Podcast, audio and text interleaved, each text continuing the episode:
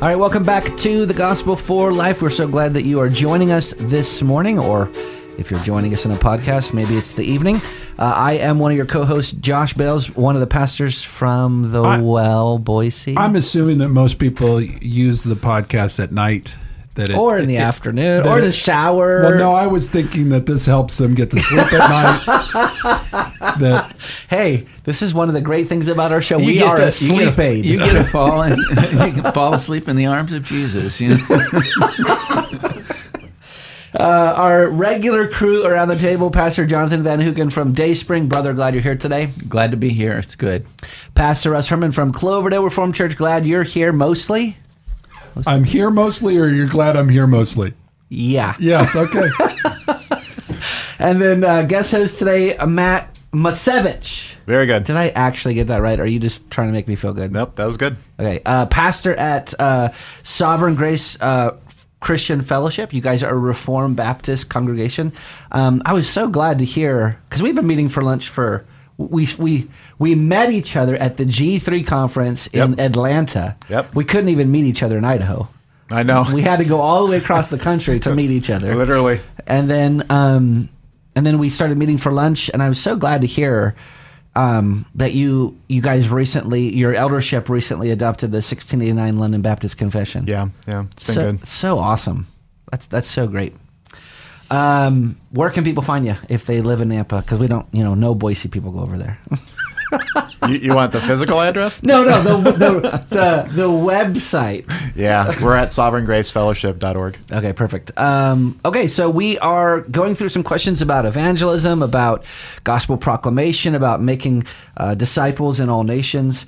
Um, here's the question today How can you present the gospel to a friend or family member who claims to be an atheist?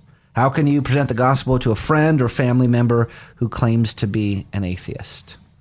And maybe behind the question is this whole idea of, as an atheist, they would not hold to um, God's word as authoritative. They wouldn't, you know, if they don't believe in God, then naturally they don't care um, what His word says. Um, so I think behind the question is some of those implications that, um, at least with many people we encounter, we interact with, they they hold to some sort of higher being. Um, they hold to um, uh, a sacred book or scriptures that they hold to be authoritative.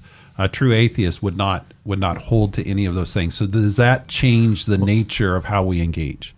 Uh, atheism assumes too much, uh, assumes too much knowledge. So uh, at best, maybe you, you can start by convincing them that they're merely agnostic, uh, that they, you know, that they they don't believe there's a God, but they, they can't s- simply say they don't know. But ultimately, I would I would suggest that if if I'm going to engage a, an atheist, or well, actually, any anyone that we engage, it really is should be um, part of our prayer. Um, Yeah. That God would provide the opportunities for us to communicate in, hi the knowledge of Him to that individual. Um, this is something that probably is missing out of most of our evangelism is that we we're not good at prayer in our own Christian life, and therefore we are not finding those opportunities that God has given to us.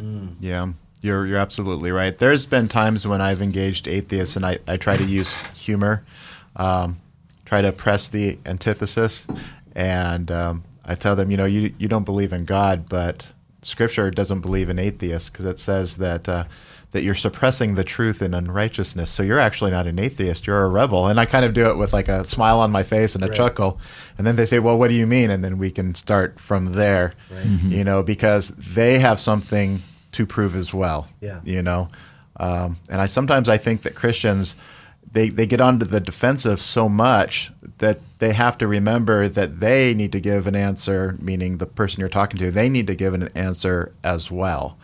So um, that's one of the ways I've I've tackled it. Just you know, is atheism really the issue? Because a lot of times, and many atheists that I've talked to that have come to Christ say, well, atheism never really was the issue. The issue was this sin. Yeah. This is what I wanted to do. This is what made me happy, Right. and God was inconvenient to that. So Exactly. I think that you're right on to something there. You know, it is what it's the sin that they don't want to give up that uh, causes them to embrace atheism as much as anything else. Yeah. So the part of the question was is how do you do this to uh, a friend or family member? And of course, uh, doing this to strangers is is also uh, part of what God would, would have us to do. But with a friend or family member, so this assumes that this person is in relationship with you on on some level, m- maybe maybe even close.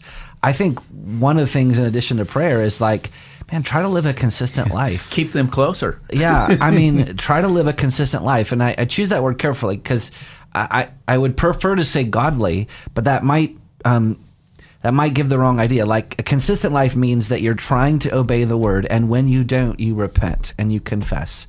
And if you you're sinning against your atheistic friend or family member, then you do that with them. Because they don't have a category for confession of sin. And that in itself is a witness. Now, a, a consistent life is not the gospel. We talked about that on yesterday's program. But um, one of the things that they're doing is they're watching you to see if what you say with your words and how you live your life, if there's actually consistency there. And that, that matters. I sometimes think that um, those that embrace atheism cannot, by that um, belief system, create immunity to the difficulties and the hurt and the hardship of living in a fallen world. Um, and so, is there anything in their belief system that can sustain them in their time of need? that provides comfort, that provides hope, that provides deep seated joy, that provides peace, um, that allows them to sleep at night. And I, I don't think there is. Yeah. And I think it's those moments that, if you, as you're talking about a consistent life before them, that you're going to probably go through the same difficulties, the same hurts, and the same um, hardships, or whatever it might be. But we have a place to turn. We, we've we've got a place of peace and comfort and of joy, of strength, or whatever it might be that they don't have. And and so I think it's just engaging in life um, with those that claim to not believe in God. And, and, and Matt's right. I mean, they might claim that, um, but at the end of the day, it, it's a false claim. Um, we know from God's word that that they do know that there is a God. They they don't like that fact. Psalm 14 basically says the fool says in his heart, um, "There is no God." It, it it actually reads in its simplest form: the fool says in his heart, "No, God." That there it's it's a rejection of God. They're saying no to God. It, it's a it's a rebellion, as Matt said earlier. Yeah. You know, the interesting thing is every single one of us in this room has done multiple memorial services and funerals for believers and for those who did not believe and extended family members. When you are doing a memorial service for a believer and the church is full of family and friends who likewise believe, it is very different than doing a memorial service for a crowd of, of unbelievers. The feel in the room, the the joy and the peace and the assurance on, on those who believe in, in comparison to those that don't are night and day. And um, I've just seen it over and over again. I don't know if you guys have seen the same thing. Yeah. Well, I can, this will get us off topic, but I, I can remember doing a, a memorial for somebody I was asked to do a service for them. I didn't know them. They lived as an unbeliever.